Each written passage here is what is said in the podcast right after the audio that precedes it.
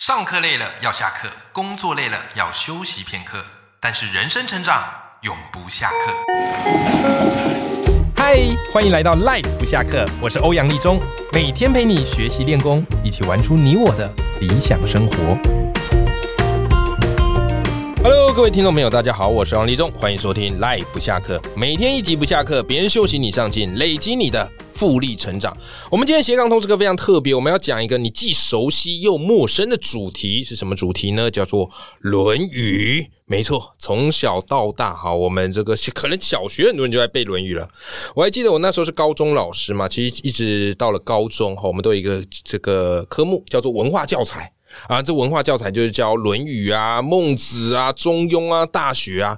那还借这个文文化教材啊，就是非常重要。好、哦，可是通常啊，我们那个赶课都赶得来不及，哦，都是课赶完了，然后考试剩没多少时间，才赶快匆匆带他们读一下《论语》。但是其实《论语》这个东西是非常非常重要的一个经典。可是呢，如果单纯我们今天就开始讲《论语》，你可能会觉得，哎呀，老古板。乏味，所以呢，今天我来找来了一位，我觉得他是《论语》的代言人，孔子的经纪人。 为什么呢？因为很多人一接触《论语》就觉得、啊、好无聊哦，“学而时习之，不亦说乎”，对不对？有朋自远方来，不亦说乎。可是经过这个杨洋老师他这么一写。哇！瞬间《论语》就变得妙趣横生。我们今天欢迎我们的大来宾，厌世国文老师杨洋老师。Hello，杨洋老师。 Hello，立中。Hello，大家好，我是厌世国文老师。你听他的声音，你们今天我们这个会有一个很大的反差，有没有？我今天负责充满能量， 好不好？然后今天杨洋老师负责带有一种厌世的感觉，好，所以今天你在听我们的节目会有一种喜三温暖的 feel，好不 好？杨洋，恭喜你又出新书了。哦、对啊， 你这个一听就觉得好像写完书很累，这是你今年第二本书了，对吧？嗯，对，第二本哦你上一本是《成语》，然后这一本是《论语》哦也是、啊 OK。上一本是《成语》，下一本是《论语》，对没那、错下一本应该就孟子了，应应该有，应该会写写荀子吧？应该会写荀子。对对对哎对呦，你就这样子偷偷的已经跟我们这个爆料你的彩蛋就是了。就每一年都有一个每一年的计划啦。对，哎、你怎么会想到？因为这本新书，我推荐给各位读者朋友们，叫做《厌世读论语》。啊，厌世读《论语》好，那这个“厌世”这个词哦，相信大家应该都不陌生，对不对？哎，可是厌世国文老师啊，他透过另一个全新的角度来选择读《论语》这个经典，重新解释给大家听。哎，这个杨洋，你怎么会想到要写这样的一个主题呢？《论语》这个主题，因为我会这么问，是因为坊间写《论语》的书很多啦，是你怎么会想到说，哎，来写这样的一本书呢？因为我觉得，嗯，当然像立中师刚刚说对的，就是呃《论语》是一个蛮重要的经典。对，然后另外一方面是因为，嗯嗯，哎，之前参加过一个会议哦，对然后就说，哎，我们要把那个《论语》推广出去，对，然后就说能不能推广到更低年龄层？对，可是只要用教育这个力量推广的时候，只会对让那个讨厌《论语》的年龄层变得更低。超级有感，超级有感，因为到头来就是要考试，啊，对，没错。对然后记忆要背诵，然后就很像一种教条式没的、错嗯命令式的。错，那我觉得有点可惜啦。嗯，然后，如果我们现在在看《论语》的话，我们会想要去解释里面的语言，或解释里面的文字或道理，会对，举很多的例子嘛。没错，然后，我觉得这种写法已经蛮常见的。嗯想要换个方式写，就直接用生活中的例子，用《论语》来解决，嗯看能不能试着做到看看。嗯，换个角度来看《论语》这本书，对我，们常常它如它有用嘛？对那，有用在哪里？对，那我们就来用用看。然嗯，后我觉得在这个过程中会有一些趣味性，对然后会有一些启发性，对，那我觉得都值得去做一些分享。而且我发现你这本书的写法非常有意思，因为过去可能大家对于《论语》的写法啊，比方啊，就是用孔子的第一人称跟跟学生做一些对答。好，新的诠释。可你这本写法有点像是那种这个解忧杂货店，对不对？好，读者来信，然后来问老师啊，他的这个学校的一些问题、家庭上的一些问题，好，甚至读者的问题，然后你试着用《论语》的角度来跟他分享，如果是孔子，他可能会怎么做，嗯，对，对不对？这个写法我觉得很有趣啊，所以我相信各位读者朋友们、好听众朋友们，就算你离《论语》已经有一段距离了，可是你在读这本书，你会发现这书里林林总总的问题都会让你嗯很有共鸣，对不对？因为其实这也是，但如果这样介绍的话，对你不觉得孔子就在做这件事嘛，是，他就是接受当时候人，然后学生的咨询，对然，后提供了自己的意见。哎然后我只是有点在模仿他这样对子操作，哎、可是也是需要你这样的一个像是引渡人呐、对不对？好，要不然直接孔子的话来讲，哎、对大家来讲可能还是有点距离感，对不我对？觉得每一个时代都有一个每个时代的习惯或使用的语言。嗯，然后，当然，轮很多人介绍过，那个时代有，那这个时代应该有一个新的语言来去介绍它、认识它，对用，不同的方式。而且这本书它其实有很多的面向，然后你会发现，哇，原来《论语》不只是我们以前在课堂上学完、考完试就算了，它可以用在我们的学校、家庭、职场，甚至是生活。那当然，今天这一趴哦，特别来分享给我们这些比较目前还在求学阶段的学生。好吧，我知道我们这个节目其实蛮多学生在听的，哦，真的吗？真的，我们这个学我们都有看到后台数据 的，呃，学测考生还听啊，赶快去考试 啊、还考完了这个时候，考完对这首这首播放应该已经考 完，哦尘埃落定了。哦，那大家加油、啊！对对对对对对，可以来好好听一可以下啊，来听一下解闷儿一下啦。啊对对对对对对 好，那洋洋，我就想请教你啊。其实我发现哦，我以前当过老师嘛，我知道其实学生哦，他们都有某一些兴趣。对啊，他们也可能有一些，他们不像我们想象的那么迷茫啦。他们有些事情是真的想要完成，有些人未来可能想成为动画师，哦，有些人未来可能想成为 dancer，哦，有些人想成为作家，哈，各式各样。只是我发现哦，就是学生有时候他会遇到一个问题，什么问题呢？就他很怕他付出了时间，付出了心力，然后最后徒劳无功，就会感觉到自己好像很蠢，好像很不行。所以，与其如此，他不如一开始就不要做了。对不对？至少失败还没事啊，哈，都不要做，就完全不会有所谓失败的问题了。那其实啊，我觉得你的书很好有趣，因为你这个针对这个问题哦，你其实从《论语》有讲一个小故事哦，对对对啊，对然后对可以给我们学生一些方向。好，想请你跟我们听众朋友来分享一下。其实我觉得学生会有这种困扰，其对实一方面是因为兴趣跟能力，还有时候嗯不知道怎么决定比较好。哎，那通常我都觉得，如果你有兴趣，你就会想办法让自己有能力啦。没错，然后再来就是，他要一连串做很多个正确的决定。嗯，我觉得一连串这件事情是困难的。哦我们做个决定简单，对做一连串正确的决定其实是困难的。哎、这个让我想到那个什么，那个鱿鱼游戏，他们不是有一关就在跳那个玻璃桥，啊，对对对对不对？你这个有那个画面对，你跳一个，哎、踩中 OK，可是你赶快跳下一个变那个玻璃，哇，跌入万丈深渊。他希望全对啊，对他希望全对啊，可是我觉得生活不能不是这样操作的，也是很困难。对所以他势必会有失败或失误的时候。对，所以很多时候学生就会说：“哎、那梦想如果徒劳无功怎么办？”我觉得有时候不是徒劳无功啦，是嗯他踩错一个，那就是一个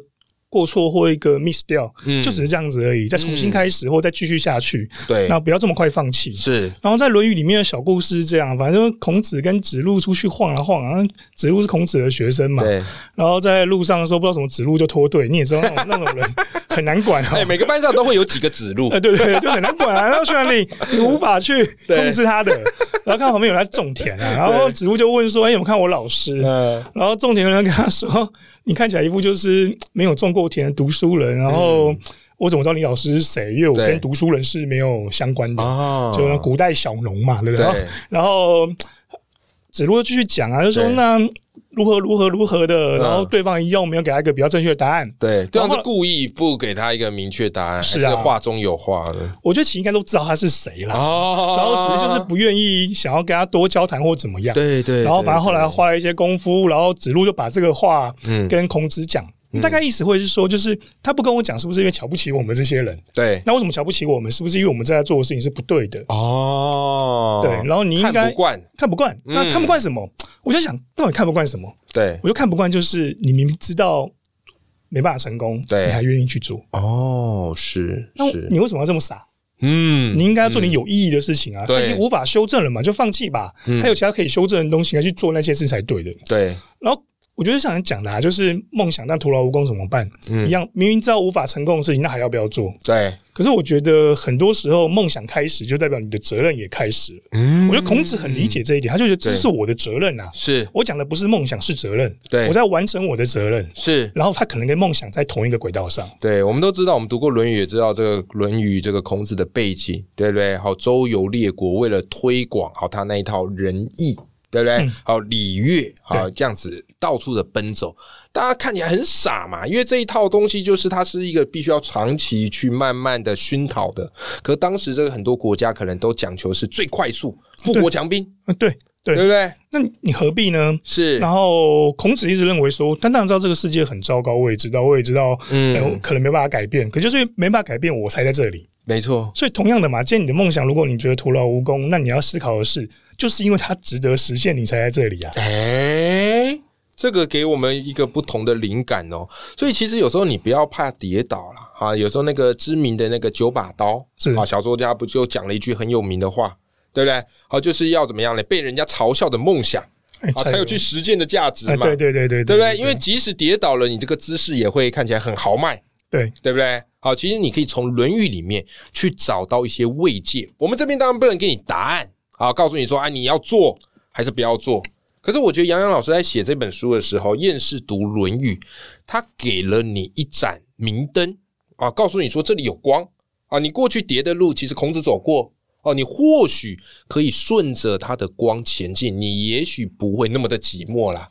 这对不对个比喻我有类似的啊，有那类似的光就在这里嘛。那对你要怎么去前抵达这个光的终点？对每个人都不一样，每个人可的确都光不就一在样这 里。是的啊，所以希望今天收听我们节目的一些听众朋友哈，如果你现在是学，不要说学生啦，我觉得大人也会遇到类似的问题。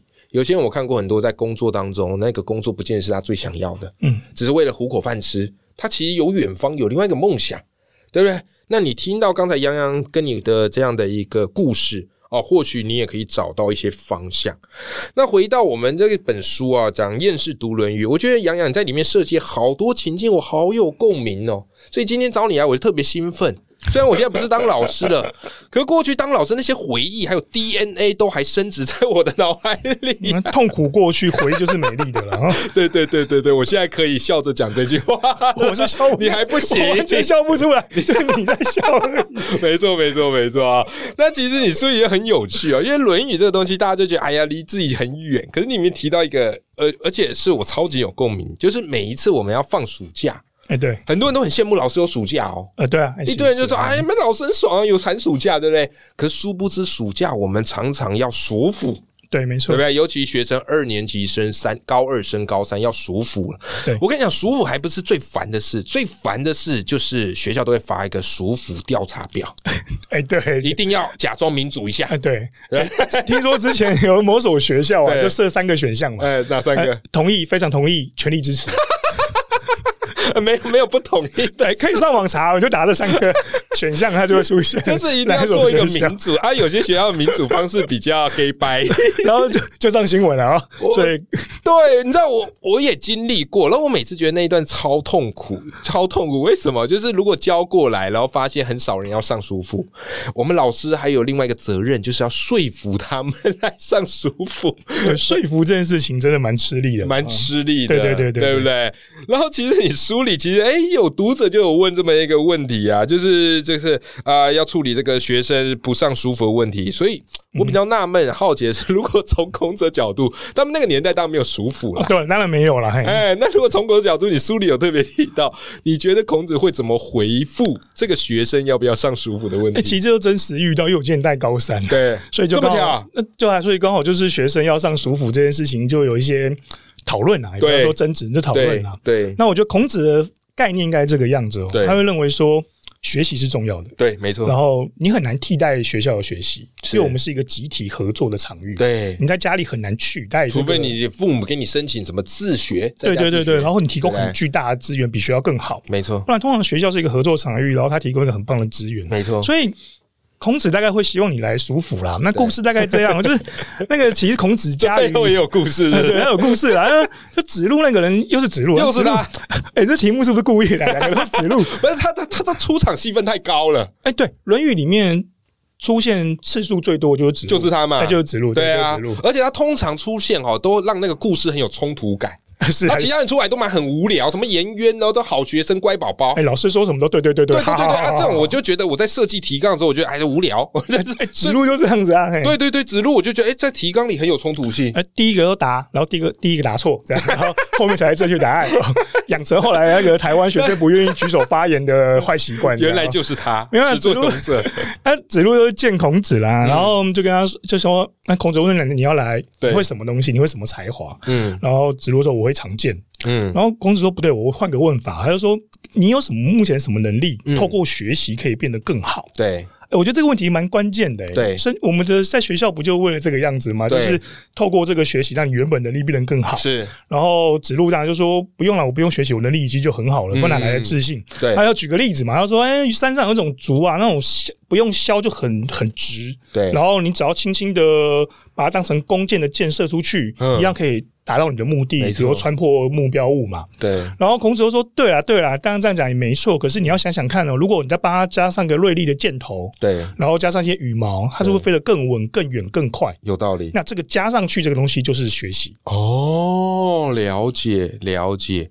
哦，所以透过学习，就是你本来的本质可以变得更好。对，变得更好。对对对，然后就你需要这个东西，让你变得更好。你是然后如果你只有这样，那就只有这样而已。对，那本来可能对你可能是一百分，那学习班你变成一百零一、一百零二或一百一十，嗯，那你可能是嗯六十分，让你变七十、变八十。嗯学习具有这样子的效果。嗯，是是是是，这让我想到以前我们有一课不是叫那个什么商仲永，那张仲永对哎对不对？有一个天才啊，小时候就很会写诗作赋了，有没有啊？资质也很好，但他老爸就整天带他去街头卖艺，对，没错就，没有学习了嘛。 对，啊，所以后来十十年后泯然众人矣。有天才变成普通人，对但对你是对普，通人还不学习，你会变什么？哎呀，那这个真是不太敢想哎，象。我 是还蛮嘴 的哈，这就是我找你来的原因。 哈哈，平常在学校不能嘴的，我们就在嗯节目给他一次嘴完， 哈哈，在节目一次嘴完。好，所以我相信这个啊，如果这个很快哈，有些老师或有些学生会开始思考这个熟辅的难题啦。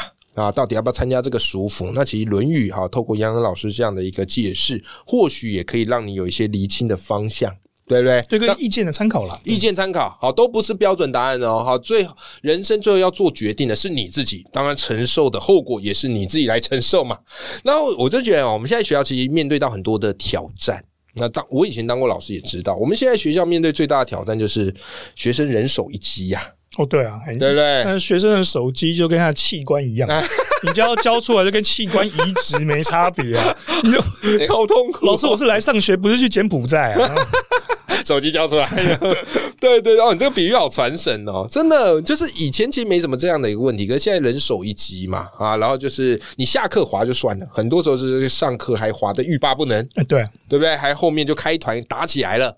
有没有？好，所以现在很多学校就会想到，哎呀，该怎么办呢？有些这个可能比较积极的学校，还会设一个叫做停机坪，哦对，养鸡场，养鸡场啊，请手学生一进校就把这个手机给交出来。那当然，这个也引发一些争议跟讨论呐、孔子那个时代应该也没有要管理手机的问题， 哦对，但这本书很有趣，用《论语》的方式来解读，就是如果孔子来看待管理手机这个课题，他老人家会怎么看待呢？其实我觉得是这样子哦，就是我们对孔子有个很大的误解，哎就是他是专门为上位者验那个呃抚摸一些那哦种装饰啊，然对后修饰啊，然后欺负呃没有能力的平民百就姓啊。有些人会说，他不是提倡什么君君臣臣父父子子对啊对啊啊，所以你就是为上位者在背书。对，在服务。对哦可是我觉得其实不是啦，他哦其实也蛮要求上位者的啦。对如果讲这个手机的事情，我觉得孔子会认为说，你自己上位者做这个决定的人，嗯，本身就要做好，对对，出自己自愿，